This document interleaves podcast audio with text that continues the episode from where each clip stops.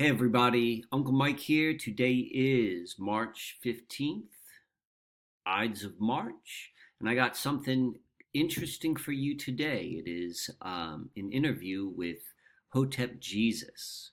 And this is this is my first attempt at, at interviewing someone.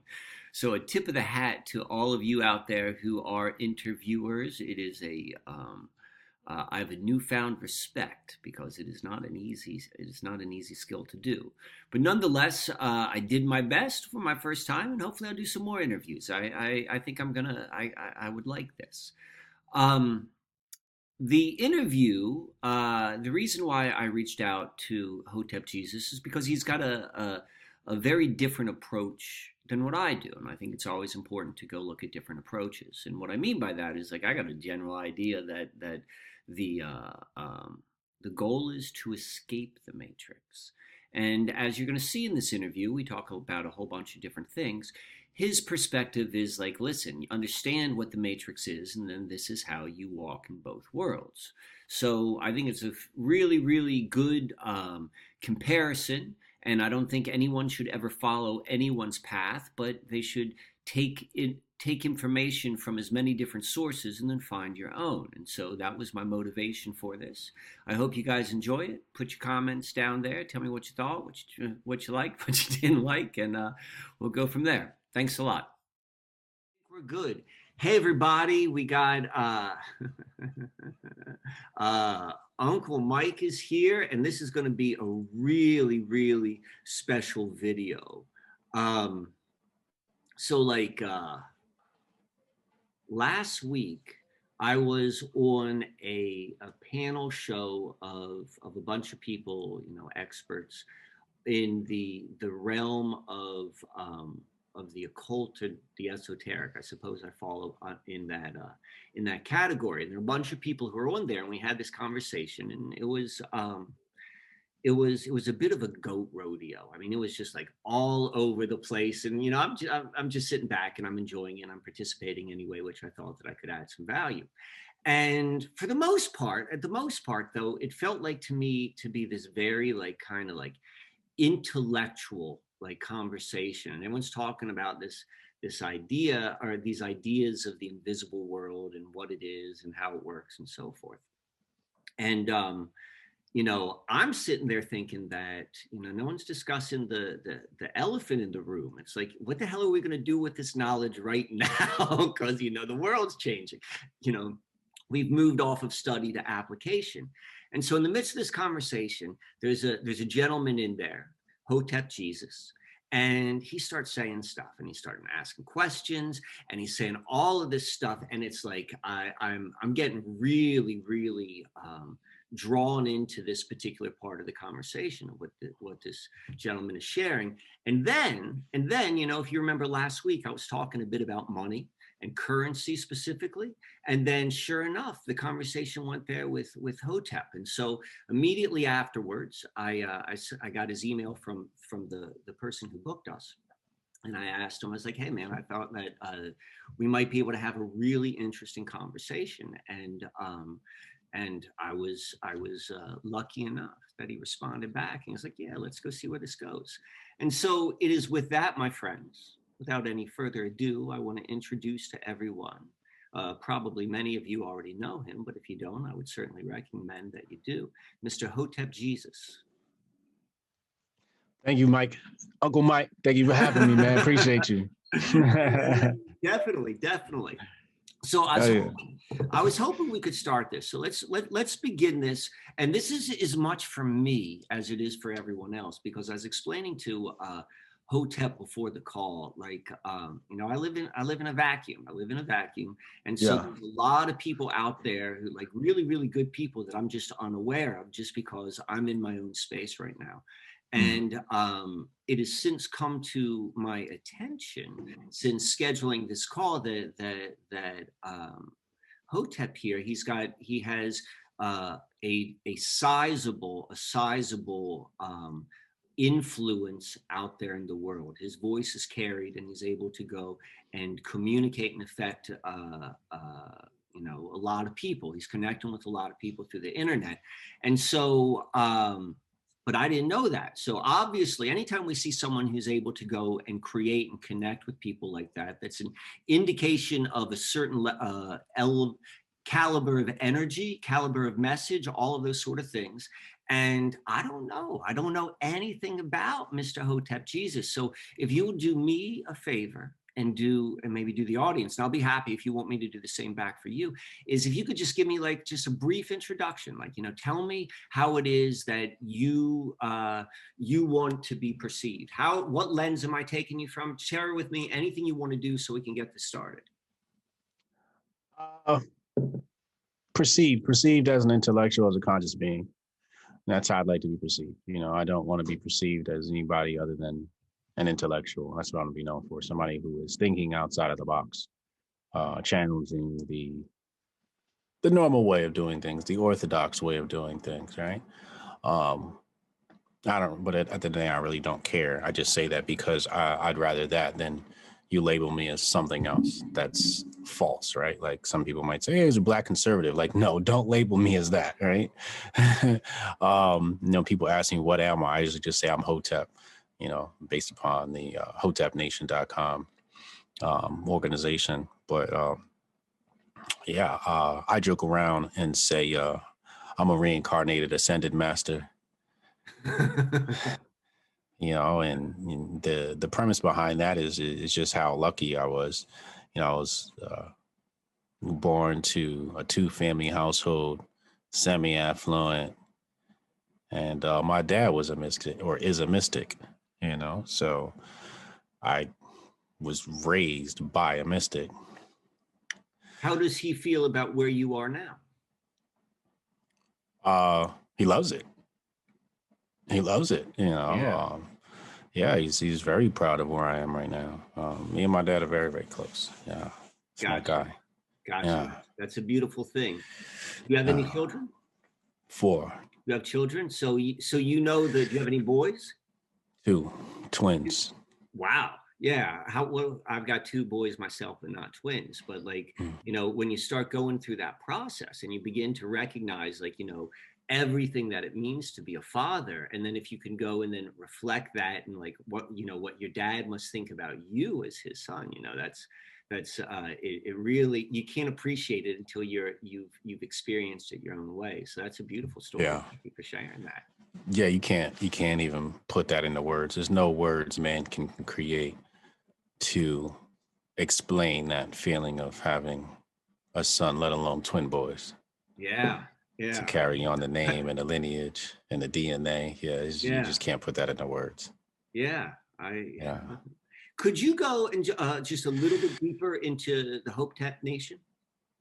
No. Uh, the two things I don't talk about in podcasts because uh, I feel like it's just a waste of time. Is uh, what is Hotep and the Starbucks incident? But um, what we can do is we can go to hotepnation.com. If you're on mobile, hit the burger menu and navigate to FAQ.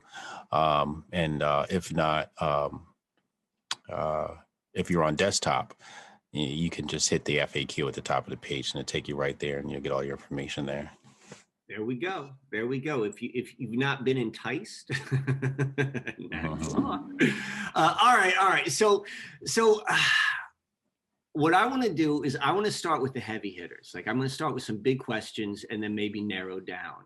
So uh, other people they like to go the other way, but but but I want to go. I want to start big, and I think that um, and I'm really excited to hear where you go with this. So always start big.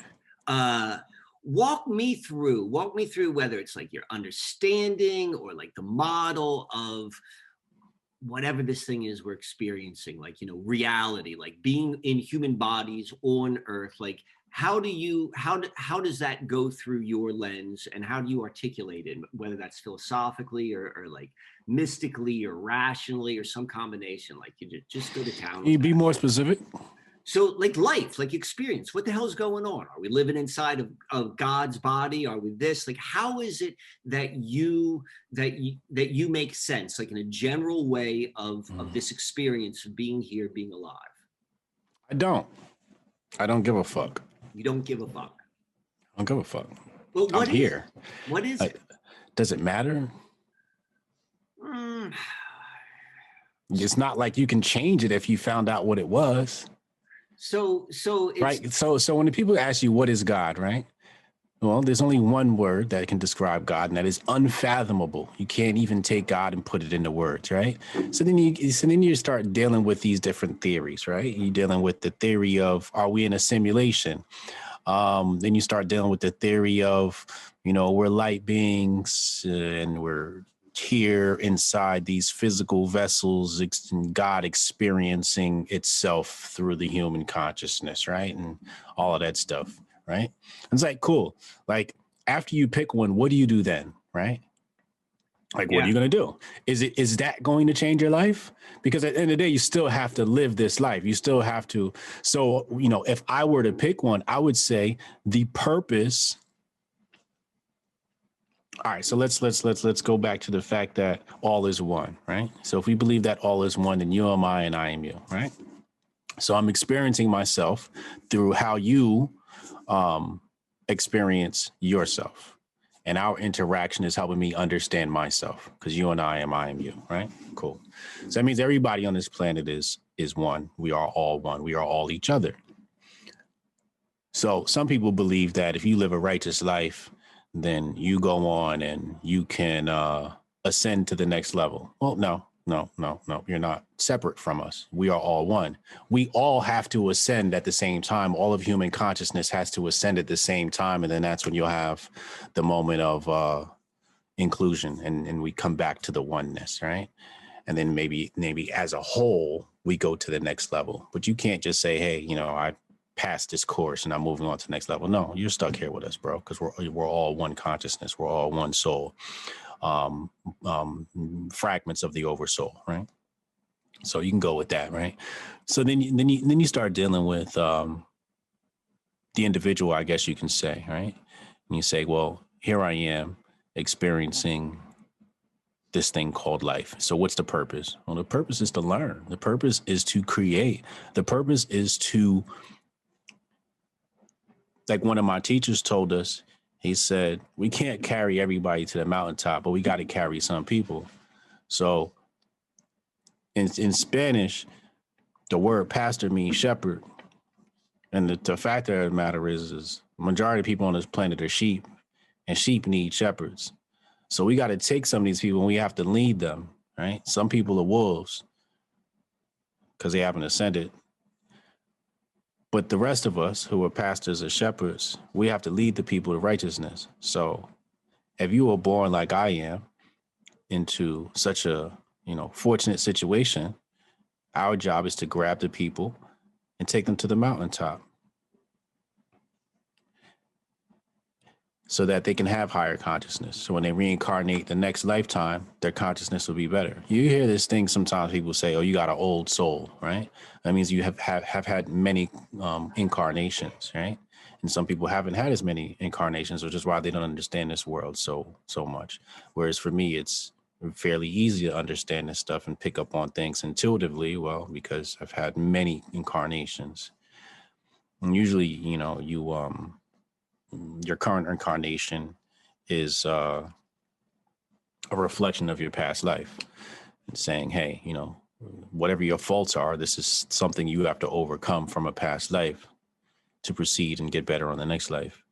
But um, I don't spend time on on these subjects like that. I feel like that is a complete waste of time.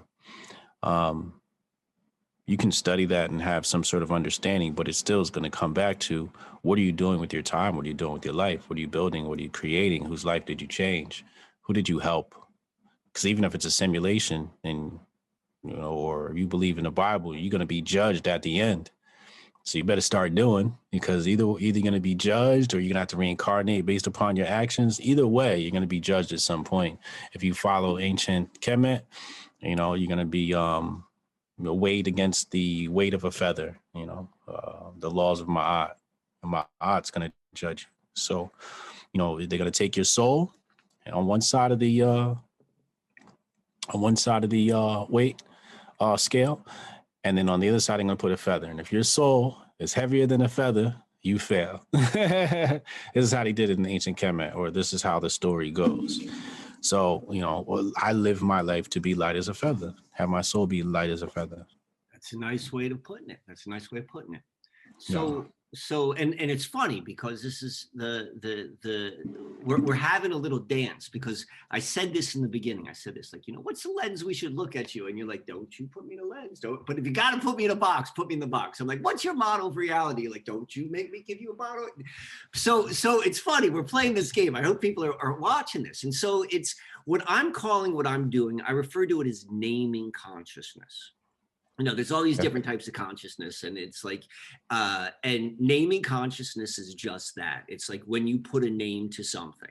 And naming consciousness can be very helpful. Like at certain times it's helpful to have a naming consciousness. This is shit you eat and this is shit you don't eat like you know. But at the same time every time we do naming consciousness we're re we're reaffirming in a deeper part of our head that like something separate. When i'm calling you this that means you're not that and you're just saying yeah. the whole but but so so this is where i'm interested. This is my this is mike's personal thing. So so i like this idea. What i think is really important is understanding models so that so that then we can um, have some grasp of what we're working with and then you drop it. Like the whole idea of like the the spoken dao is not the true dao like you know it's talking about like you know naming stuff so I ask these questions. I ask these questions, these naming questions, not so much like they matter, but also recognizing like, you know, this is one way of, of perceiving or at least a point of reference. To me, the consciousnesses which I find, which I find helpful or better is like you know you got to the whole matrix like going through the system like it, it encourages and uh, uh, uh, naming consciousness like everything is being measured everything's getting named all that sort of stuff um, but there's, as I said, there's a point. And so I'm mostly interested in communicating a model and an understanding, not to say that it's like the right one, I'm just saying this is the one I talk about, of, of consciousness and reality for just the purpose of giving people uh, uh, at least a starting point of beginning to name something which you did not even know, which also has a has a benefit, that being consciousness. So the other ones being like uh, open consciousness, like that's like the observation without the naming. Then the last being union consciousness of like, okay, I kind of know this is something and I'm, I'm open, but I'm going to blend. So all that said, so like the general way which which I like to look at it, and I think this is very complimentary, is like I, I say there are three realities, and you know this is the way I'm looking. So we start with the simulation, and I just use that term not because I think it's a computer simulation. That's just the the term of the times. The simulation refers to the fact that physical baseline reality, uh, like the natural world, it's not what we see it's not what it seems. You know, all the ancient cultures say that. They're like, no, this is illusion. This is dream time. This is that you're atoms and atoms are all empty. It's like, it's not what it is. So it's like the recognition, like, okay, uh, this isn't what it seems. I don't know what it is. So like, that's the simulation and it is nature before names the moment you put names to something, you're looking out like, wow, look at that maple tree. Look at this. Like, you know, you're you're applying matrix thinking to the simulation, which is fine, but I want to be able to articulate this. You got the matrix, you got matrix and a matrix. That's all man-made shit. The matrix refers to the big one, but like every culture has to have a matrix. This is a language, this is words, this is naming, but that's the least real, but it feels like the most real. And then you got the greater reality, which is whatever the hell all of this is existing in. And that's like the invisible forces and structures. Like that's as far as I like to go with it.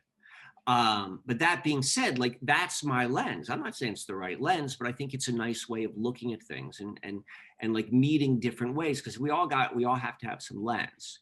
Uh, so what I'm most interested though, and the reason why I want to share this, like I suppose this is always interesting, like whenever you, you know, like mystics or whatever label we want to say, people who are interested in talking about the greater reality and putting consciousness to the greater reality, that which can't really be understood. Um, you know, it's always like an interesting path. But right now, right now on earth, there is something very different happening. There is a uh, the shift of the form of the matrix is changing before our eyes. Like it's been going slow, but we're in the middle of a handoff, however long that lasts. Um, how do you, with your with your um, with your approach how you meet life like how do you meet and, and maybe you, you don't agree with me. Maybe you think that that that something um, major isn't happening but like how do you meet like what's going on in the world right now? All of this seeming like collapse of one and rebuilding another and changing of ways of life on earth. What do you mean? Like do you think in my opinion in my opinion now is the time for people to if there's ever been a time for people to escape the matrix. And so to me what that means or at least it begins with consciousness um, it's always been an individual story. But right now uh, now's the time where it is most evident that the emperor has no clothes that it's all fake. But like you said most people are are sh- they don't understand that. They're asleep. So let's how do you do you meet that? Do you take that approach? Do you look at this time like you know your journey as an individual in this collective one at this moment?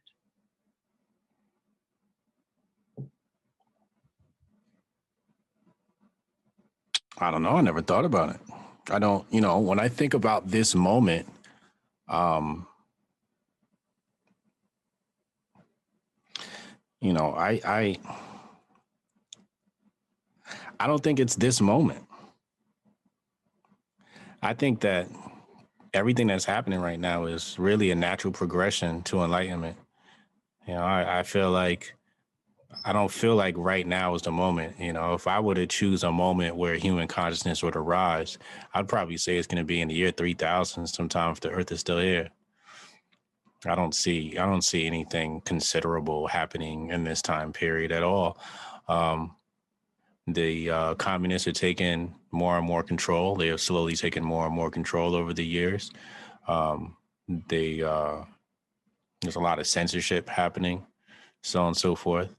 Um, I feel like if there was a moment, the moment's behind us. the moment should have happened, you know, a while ago. I feel like the the more technology takes over, the the least conscious we become the less time we spend with ourselves and our family.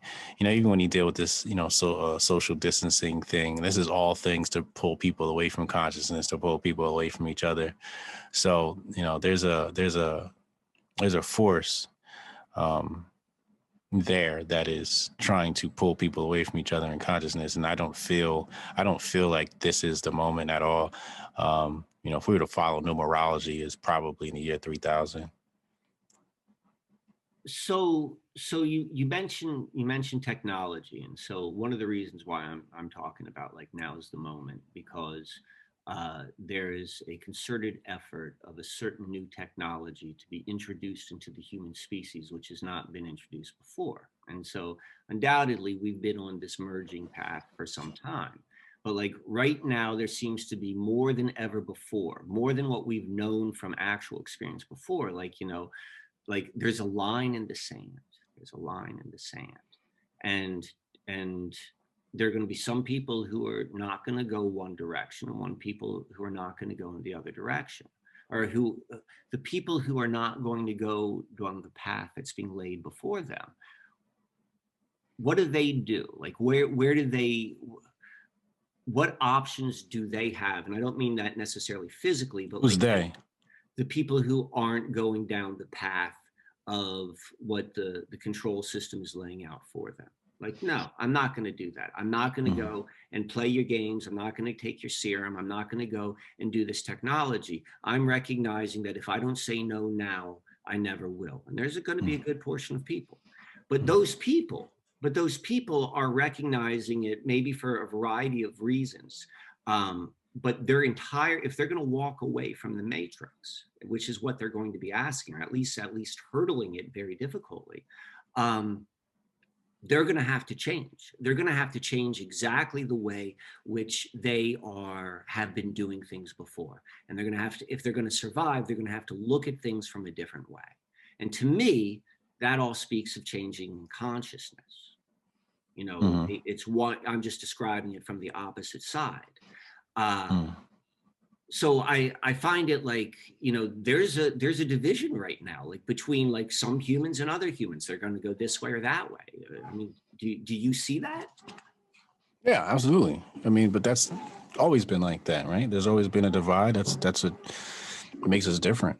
Gi- Um, give me another example of when there's been a divide that that's been like this this like universal like everyone is being is being put in more or less the same like make this choice right now May- and and certainly there have been i'm just trying to wrap my mind around it I mean, the introduction of politics has created division. Um, federalists versus anti-federalists.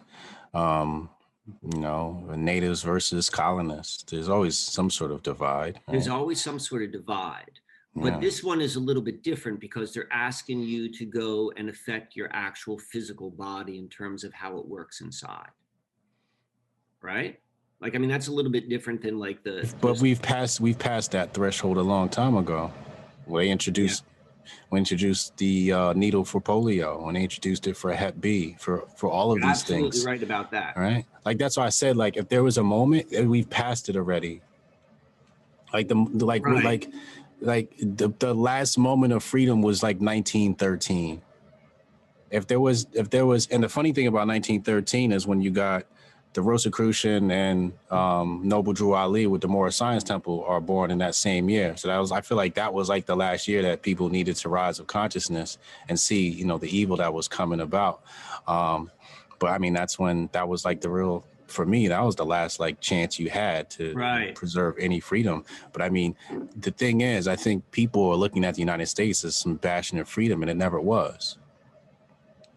You you know from the very start you had uh, arguments in uh, among Supreme Court justices about what what is sedition, what is freedom of speech, and what is freedom of press. There was no agreements as a whole, right? Some said you're free, like when it comes to freedom of press, they would say uh, you're free to write whatever you want, but you're not free from conviction or indictment. So go ahead and write it. We're not going to say anything wrong with writing it, but you could be charged, you know, and and and brought up as a criminal for sedition and treason or or things like that, right? So Stamp Act, Tariff Acts, all types of, uh, you know, even the the the inception of the SEC is a violation of the First Amendment. They stomped on the Second Amendment. It, you know, it, you ever heard of this phrase? You got to nip it in the bud. Mhm. It's a full-grown tree now, dog. we missed the opportunity. We missed the opportunity to nip it in the bud a long, long time ago. We're in a state right now where it's time to save yourself. That's where we are. We're in the stage of save yourself. And in saving yourself, you might inspire somebody to save themselves too, because they're going to watch how you save themselves. You see, the system is actually designed for the intellectual, right? So some people are going to be forced into the system, others are going to be exempt from it because they're going to know how to manipulate case law.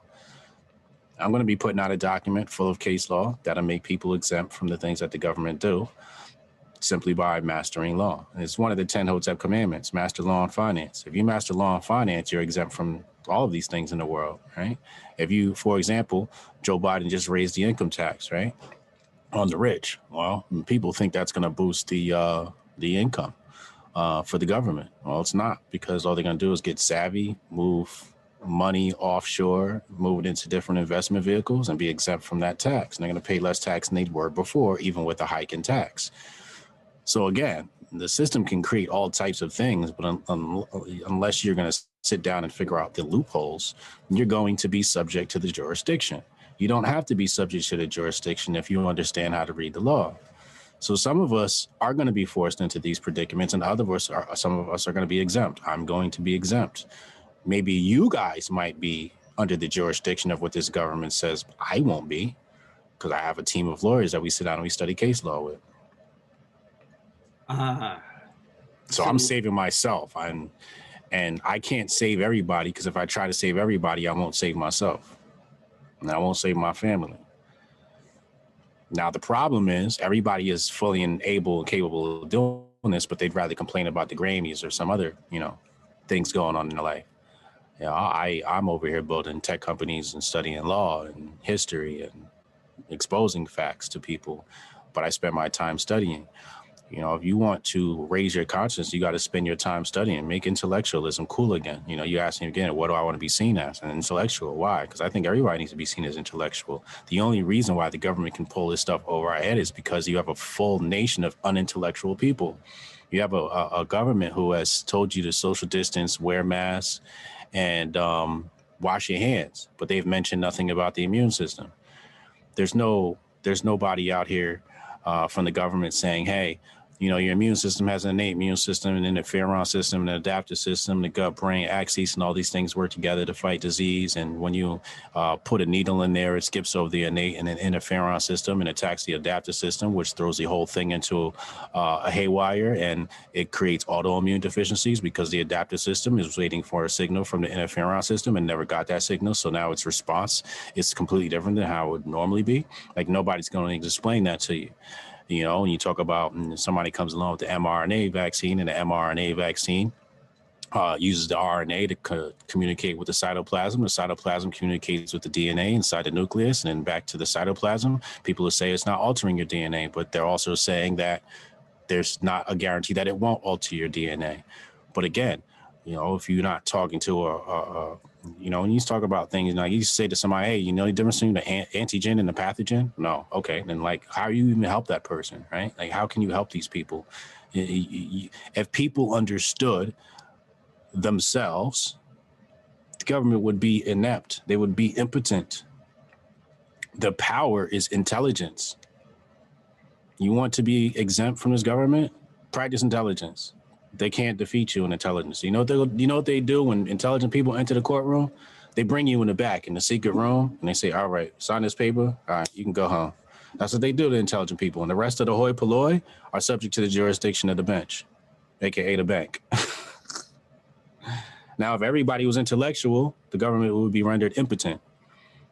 But people don't people don't want to read, they don't want to learn. So fuck them.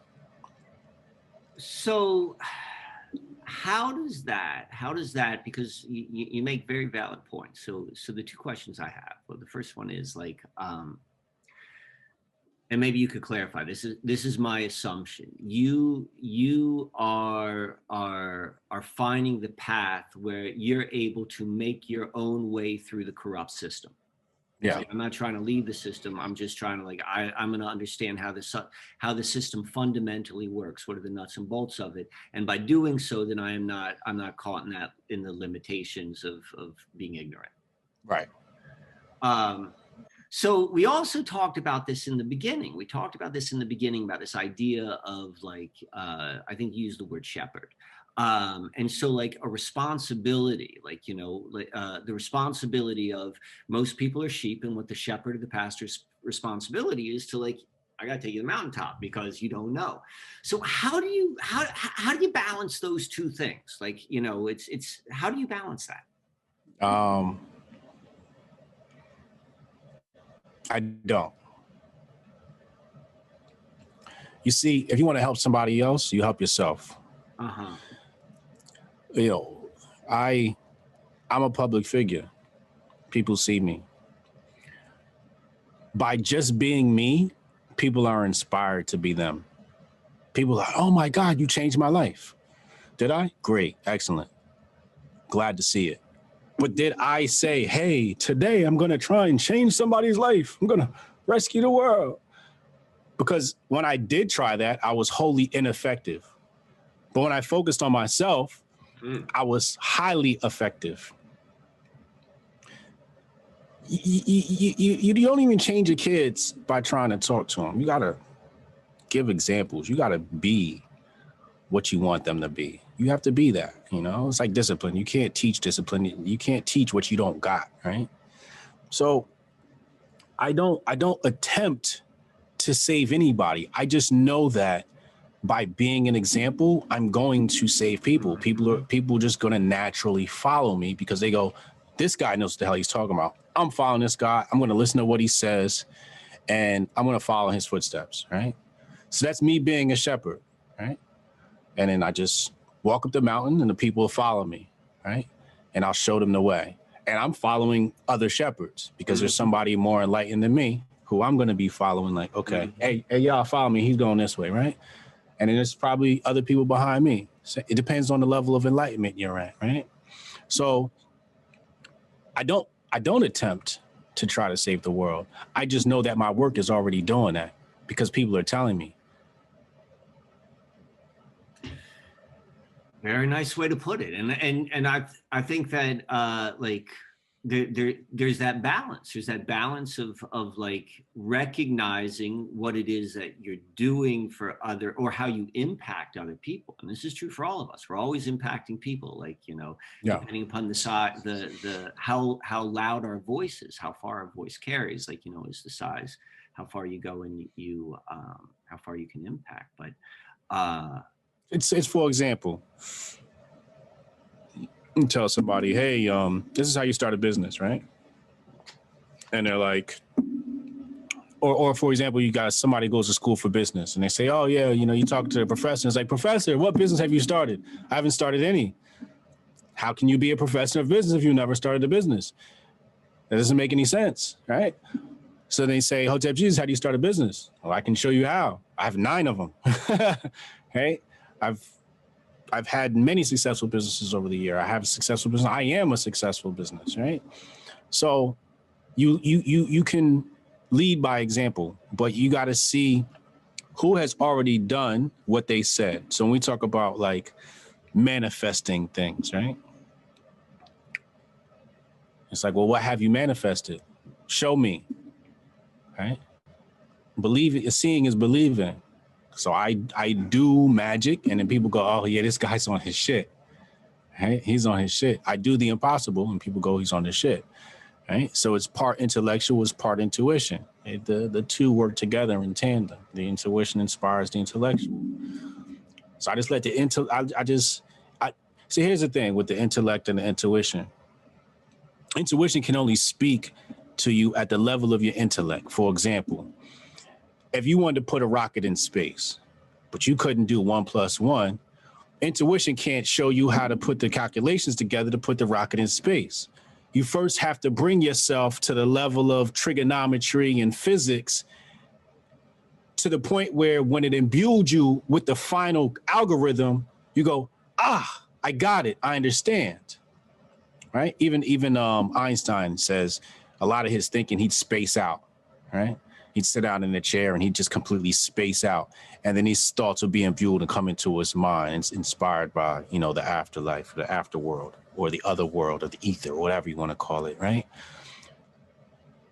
So it's like you still have to work on your your physical consciousness so that when the intuition wants to speak to you, it can speak to you at the level that you're at. And the higher you increases increase your intelligence, the higher your intuition can inspire you. So I focus on my intelligence. I focus on reading. I focus on on, on knowing more, so that I can understand more when intuition comes to me and it can lead me to higher, higher, higher feats.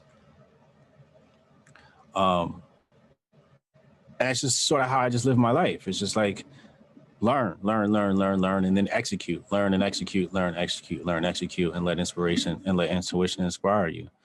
Um, what was the question though?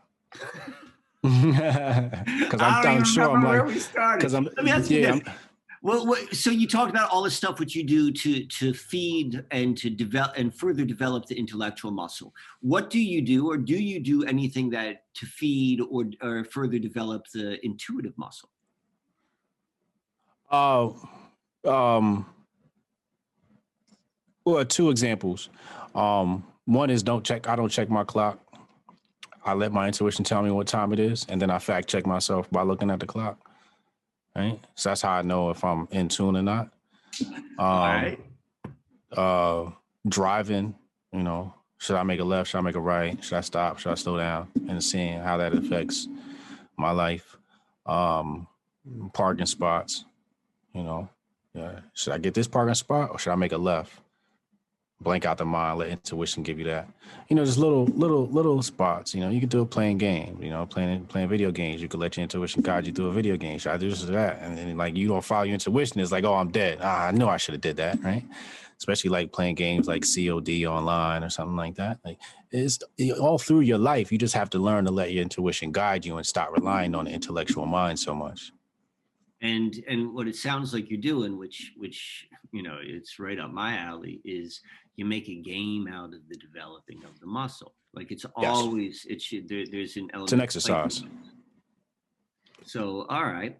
So so let's go and switch gears a little bit and let's talk about let's talk about currency. Let's talk about currency.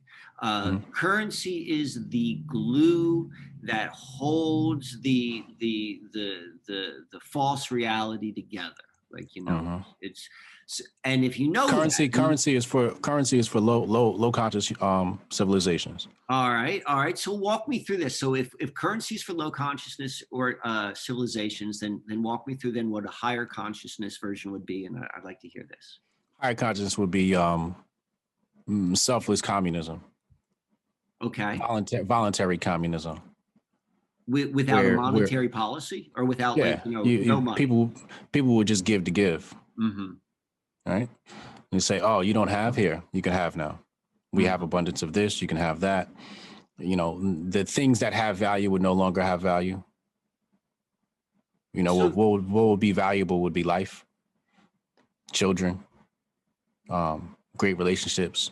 That would be like the things that have value. Right, right, right, You right. know, right. ex- experiences would be would be um, of high value, as opposed to things. Um, wants and desires would decrease and turn into wants and desires of great experience. You'd have more giving, so on and so forth. Um, you know, currency is for civilizations that deal with scarcity. Um, and scarcity usually brings about fear. Um, so when out of fear, you get all the seven deadly sins, and then mm, consciousness usually uh, sinks from there. Definitely so. And so, um, uh, one of the things which I which I'm always intrigued by is like getting down to the the foundation of something because you understand the foundation, you understand what resonates with it. You know, you're going to know the fruit which this tree is going to produce. So, so talking a little bit, you know, you're talking 1913. We're talking about like, you know, when we move to to to the debt-based currency system uh, on the central bank level, and like to simplify central banking to like this to the easiest way. It's like there's never going to be enough money. Like the the issuing of like that first amount of money and the money supply comes with like a with a with a with a vig and by definition there's never going to be enough money in the money supply to pay it back not that it's ever supposed to but what that does is it creates this this um it creates this this fundamental quality of like always chasing chasing chasing there's never enough. And if you go and you look at what the the the current and past uh expression of like money is in this like debt-based system it's like you know it's like always adding more money. It's always like the the the bust the the the boom bust cycle uh the stock market always like chasing higher and higher like earnings per share and so forth. Um and when you go and you you talk to people you talk to human beings who like you know who who who are trying to to feel secure to to actually have wealth with with this sort of money like you know how much money do you need to feel like fully satisfied? Maybe not even satisfied i think safety is the right word. You know there are lots of studies that, that show this and people are never satisfied. You got a million bucks in the bank you want three million bucks in the bank. You got 10 million bucks in the bank you want 30 million bucks in the bank. And that is a a a predictive outcome of the foundation of debt-based currency. So the question i have for you because is like uh how do you how are you able to work? Because you're right you're 100% right when you're like at the end of the day all that matters is what are you going to do in the day-to-day business on your day-to-day business? And if you can't feed yourself if you can't live somewhere you can't provide for your family then what good are you doing? So like if we're in this system if you're in the system you got to play by you got to play with the tools which we know are inherently um, uh, they won't serve us so what is the what is the way what is the approach that you found that If the money is fake, it should be easier to get. all right all right you're If they're- right If they're printing it like it's going out of style, that means there's plenty for you. If we're dealing with a, a society which is consumer based, all you got to do is set yourself up as a seller. Everybody's already been, their behavior has already been conditioned to be consumers. Mm-hmm. The question is, can you recondition yourself from being a consumer to being a producer? Right. So in my book, Dominate Twitter, when people read that, they go, Hotep Jesus turned my mind from a consumer to a producer. That's what the book does. It flips that switch in your head and shows you how to become a producer. And it makes it really easy to become a producer and produce things and, and sell and become an online business. Um, but it's a it's a mindset, right? Mm-hmm. But if but if the the people have already been conditioned to be consumers, you just got to position yourself as a producer and give themselves give them something to consume. it's really easy, you know. If the money is fake, it should be even easier to get. I could see you know, it was like gold coin or something like that. It'd be a lot different. People were hoarding gold coins, you know. Um, you wasn't giving that stuff up uh, you know, and you know, people were hoarding land and things back in the day. You know, right now is the easiest time to get money.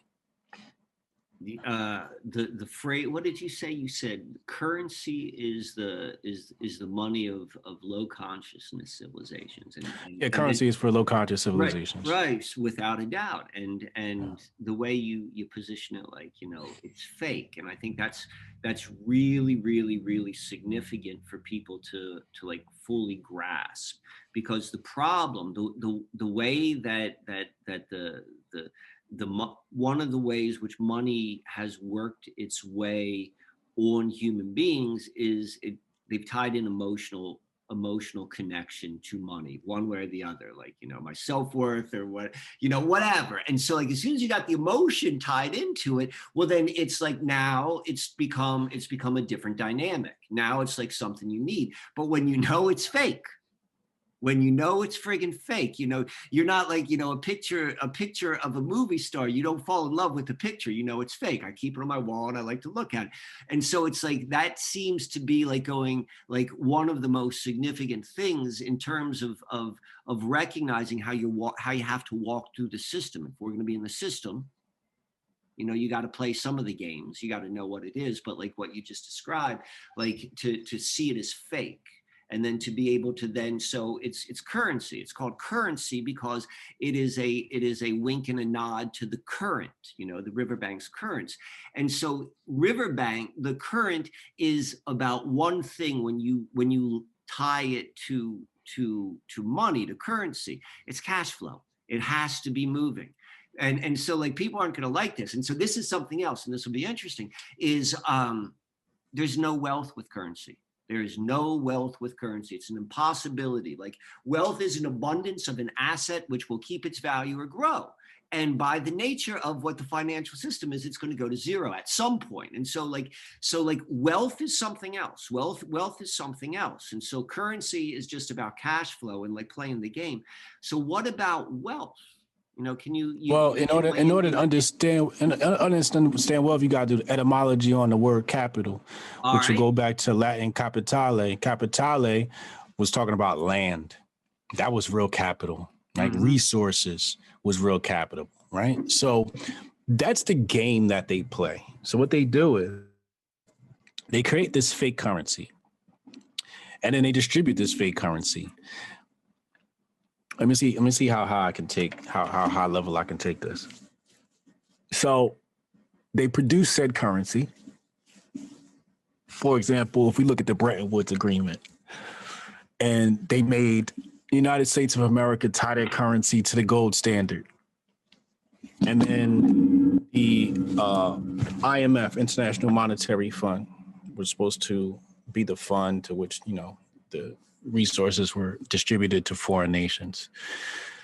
So no other nation was supposed to be tied to a gold standard, just the United States. But the other nations, you know, using their fiat currency, they could devalue that currency anytime they wanted. But the funny thing is, they could turn their currency in at any time uh, for gold that the United States possessed.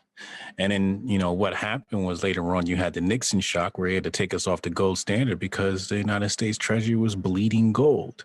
So the question is, who did this gold go to? You see, what happens is the system is rigged so that what they do is they convince you to give them real valuable assets in exchange for this fake currency. Now, once they once they once they do that, they also play the other side of the game where they take the fake currency and they make you trade that. For example, they'll come to you and say, "Oh, you got land here. Take this fake currency. Give me your land." Right. So now they they're trading that fake currency they got for land. Then when the system crumbles, they're sitting there with all the land and the resources and the guns, and you're left with this fiat currency because you thought you thought the, the money was wealth. No, that's not how the game works. Capital is resources and land. So you have to do is you you don't want to hold on to money. You want to trade the money for something that actually has value, something that can actually be used. Some people people often ask me, they say, um, "What is it that I should purchase that is the best investment. And I tell them the best investment is guns and ammo, firearms and ammo. That is the best investment, bar none. I don't care, you know, when what time period you fast forward or rewind to, guns are going to either be, um, you know, the guns are just going to be high value. I mean, you go look at, you know, what the price of guns has done, you know, over the last year. I remember you get an AR-15 for three hundred dollars. You can't even find them now. you know, you're gonna have to get a used one. You're gonna have to build it. You might have to 3D print some parts. but um, you know, you you you want to, and then you know, un, underneath guns, I would say is land. And the reason why I say guns is because guns are going to protect your land. It's going to protect even the little fiat currency you do have, or the little gold bullion you do have. You're going to need to protect it, otherwise somebody's going to come rob you and take it from you. And that's another thing that the um, oligarchs understood was when they um when they would do this, they would they would possess massive armies or massive teams of security so that if people did rebel, well, how are you going to get past that massive army and security that they have? They'll just, you know, blow your head off. But you know, when we look at, um, you know, John Law in France, what he tried to do with that system, and he was dealing with fractional reserve currency and he didn't have as much gold as he said he did and whatnot. You had the same thing happening there. You know, you had poor people became rich overnight due to speculation and investment in things like the Louisiana territory in America, uh, which was a French uh, um, possession. And, uh, you know, so, and then after that whole thing turned out to be nothing but swampland, you know, same people became poor. But again, they were dealing in, in fiat they weren't they weren't trading that in for anything real. They were buying like securities in some company or something like that. But the company was like a you know basically a shell company. There was nothing real behind it. Um, but the people who were smart took that fiat currency and they were buying land and building castles. So when it was all said and done, they had farmland, they had animals, they had livestock, you know, stuff that could sustain you and your family for years to come. So when the fiat currency died, they're like, oh, well, I'm good. And I got my chickens, I got my goat, I got my cow. I got a couple of people living here on my on my territory. We can take care of them too. They're poor and broke, so they're not going anywhere. So I can still live like a king, even though the fiat currencies are done. The other thing they were doing was swapping that stuff for gold and, and speculating on gold and speculating on silver, speculating on copper and all these things. So they were always trading in their fiat notes while everybody else was playing with the fiat notes. So that's how you know the um, the rich was staying rich over the course of centuries because they they trick people into taking monopoly money for real resources. So, what's your thought on um, on the on the coming currency or the transitional currency, the cryptocurrency? That's not a transitional currency. You don't think? Oh, absolutely not. Bitcoin is not a currency. Bitcoin is a reserve asset. All right. So ask somebody, ask some, yeah, uh, ask somebody to give you some Bitcoin for something. They ain't paying for a Bitcoin. They might give you a little bit of Dogecoin or something like that, but people ain't paying for stuff with Bitcoin. Nobody wants to give up their Bitcoin. It's going to go up in price. Why would you do that? That's stupid.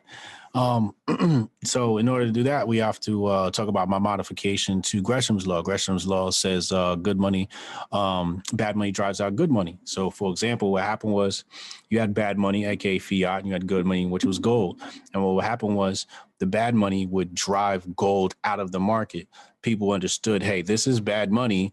I'm gonna hold on to these gold coins, or I'll just speculate in the foreign markets with these gold coins, right? Because the exchange rate might be better in France, it might be better in England. So I'll do, you know, I'll do some speculation where if I can get, for example, there was a lot of silver mining happening in Mexico.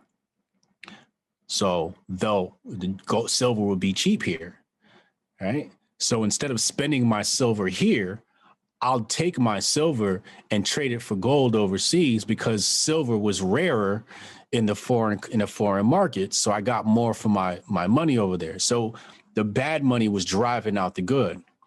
So where I modified is I say, you know, Hotep Jesus' law of monetary theory says that bad money turns good money into reserve asset, into a reserve asset. So Bitcoin is a reserve asset because what people do is they store their labor in Bitcoin. You work for this money, you don't want to keep it in a savings account because you're you're losing value there. So you move it to Bitcoin.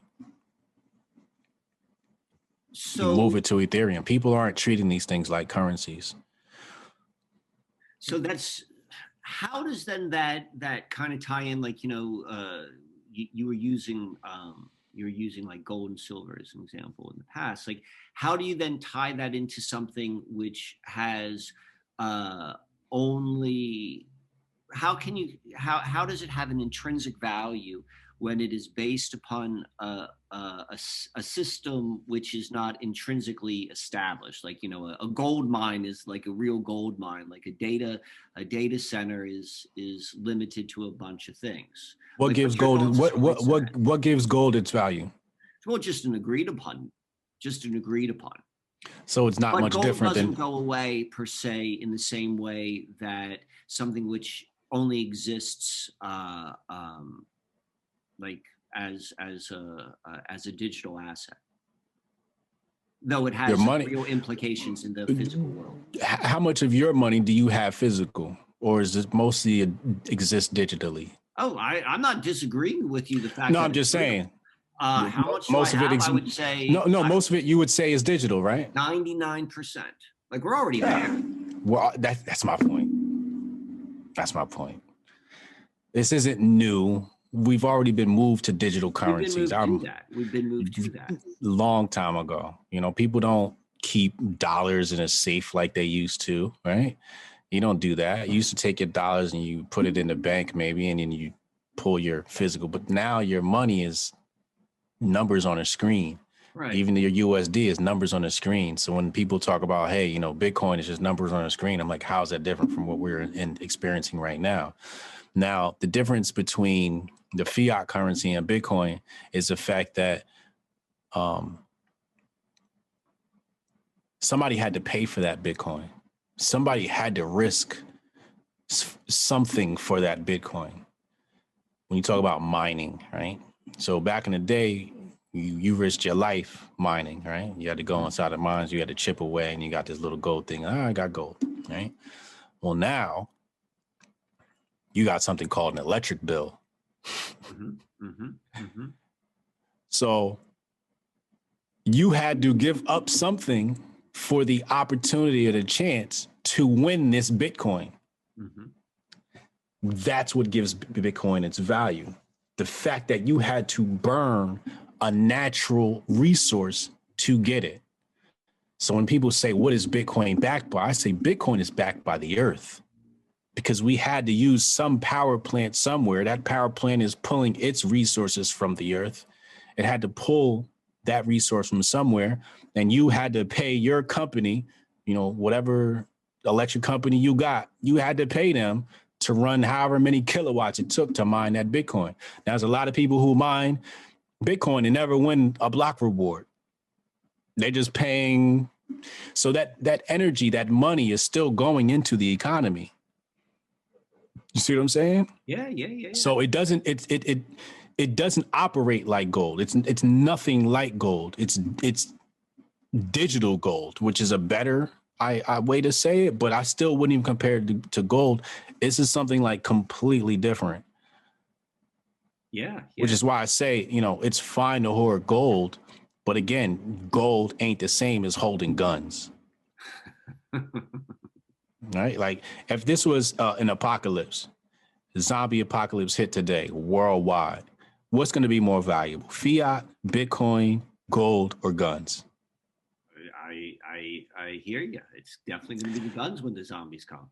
Right. So when people talk about when people try to compare gold to Bitcoin or Bitcoin to fiat, I'm like, man, all of this stuff is based upon people's emotions.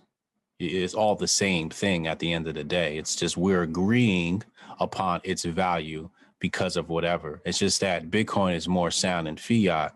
One, because there's only to be 21 million coins in circulation ever, and the last one's not to be mined until like 2150 or something like that. And um, and the fact that somebody has to spend money for just for the opportunity to win the block reward, which is why you have these mining pools where people are like, all right, look, let's put all of our processing power together for opportunity to win one of these bitcoins. And then we'll split it up based upon um, you know the mining power that everybody contributed right? But at the end of the day somebody had to risk something for that bitcoin to come into this world. And that's what makes bitcoin different. That's that's where where the value originates yeah that and so it's it's interesting because like risk risk is inherently like uh, uh, an emotional experience, right? Yeah. Like yeah. you know, it's like you feel like, wow, I don't want to lose this. Otherwise, it wouldn't be a risk. It would be like, oh, I could take the trash out. So it's it's interesting to see, you know, how the how emotion, like how you spelled that out, the emotion is tied with it. Uh, mm-hmm. One of the mm-hmm. things which I've always, which which has always caught my attention was the amount of um, energy con, uh, consumption, which just Bitcoin itself uh, uh, does. I think like they're comparing it to the the country of Argentina. Is like it the, to run Bitcoin, you know, is is it's it's the same sort of thing. And so the electricity and energy model is is is really significant. And what I what I personally thought, you know, what caught my attention is like oh, that's why the same family owns all the power plants because they just owned all the shares of the Federal Reserve and they're going to own like the, the backup of all the systems. Uh, uh, so, so, uh, so and, and what, what I'm finding fascinating, we keep on like kind of like I feel like we're we're like looking at a lot of these things. Uh, uh, this we're looking at different things, but it, we keep on discovering the same thing. And it seems like you have this really, really um, uh, this this uh, technique, like in the most general sense of like, yeah, this is how you go and you walk through the matrix. This is how you do it, and it's like if you're gonna be in the friggin' matrix, this is how how you do it. And then with this this uh, um, really interesting way of then recognizing like by doing the right thing well then you're going to go and inspire that in other people. Like that's just contagious. Like there are certain things that are contagious. That's a, and that's a good contagious. I think most of the things they tell us are contagious they're bad is bullshit. I don't believe mm-hmm. i don't believe any of their immunity bullshit. Anyway so i want to uh it's been a real pleasure, and I've, I've, I've really enjoyed this this this education. So I got this one last question for you. So I want you to just like walk me through, uh, if you have this, like what do you see the next five years looking like? Just in any in any way you want to talk about it. I don't know. I don't know. You know, like, you know, the one of the things about consciousness is presence. They say always be present. I'm so focused on the right now that the future for me is whatever I say it is. So when you say what is it, you know, 5 years from now, you know, it's just like should I take time to stop and think about what the world looks like 5 years from now or should I just like focus on right now? The only the only I do that in spurts, right? So for example, I'm in uh, synthetic media, aka deep fakes. I'm in AI. I'm in crypto. So I've I survey where the future is going to be, and I set up shop in a spot so that when the future comes, I'm in I'm in a place where I can reap the rewards. Right. So beyond that, I don't really look into the future, right? Because history repeats itself. I study the past, I study history, and I just see cycles. Right. So I'm looking for where we are in that cycle.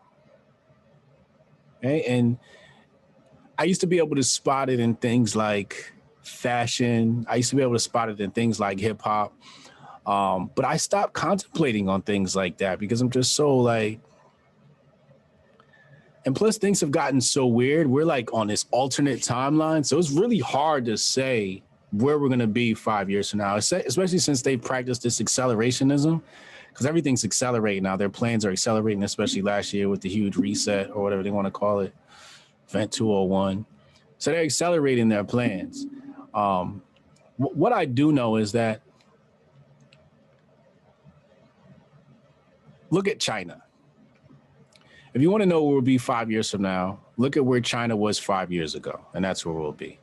If you looked at China five years ago, people were walking around wearing masks. Well, fast forward, United States, well, we're wearing masks now, right? So if you want to know where we'll be, like I said, like history repeats itself, find a cycle, just find some place where this stuff has already happened and you can see where you're gonna be. So just look at China and you know, so gonna so what's China dealing with? Well, you you really don't have much rights. You got this mix between capitalism and communism, which we already have. Um, you got high amounts of surveillance, which we already have. It's just going to get worse. So what's to come next? Well, social credit score. They've implemented that in in China, and technically that exists now. You have a social credit score. It's called getting deplatformed for having the wrong views. It's called, um, for example, Gab banned in the state of Texas by the governor uh, Gab getting canceled by the fifth bank in five months. Right, the banks are just saying, "Hey, we don't want to take your money, right? Because we don't like you for whatever reason. We don't agree with how you think." So you can be ostracized from society. So social credit score actually exists already. It's just informal, right? So, you know, we're gonna be five years from now, take a look at China. That's where we're headed. You know, that's why I'm like, I'm setting up shop to make myself exempt because if I tell people we're headed away way of China, people say, Oh no, we're not. We got the constitution and there's no way they're gonna tread on me. And just like, bro, they already have treaded on you. What are you talking about? They just took away all your rights and locked you up last year. What are you talking about? And then they're gonna have the whole thing with the passports and did you have the needle or not? And uh, the ins- installation of DMV was a was a straight jacking of your rights. You know, and tell you who and when you can travel and paying them for all this different thing and licenses, needing a license to do hair and all these different you know pieces of nonsense, which can be regulated by the private market. But uh, yeah, you want to know where we're going? Look at China. That's America. F- five years ago, whatever China was, that's what America will be now in five years. Actually, I would say whatever China is right now, that's where we'll be in five years. It's probably going to accelerate that far. Yeah, yeah, yeah. And so, then, and then, and then there's the dichotomy, right? Because we always got to bifurcate things, right? So we got people like me and you who are conscious. What happens to us? We disappear. Technically, yes technically yes, but we're still here. It's just that we won't be seen in the mainstream. What's going to happen is you're going to have a split where you're going to have mainstream, you have underground. I think the best movie to illustrate this was Demolition Man. And it's more euphemistically speaking, but you know, there's people were technically living like in the sewers underground. But that's where the freedom existed. So we're going to head into a space where there's going to be two internets there's gonna be two everything, right?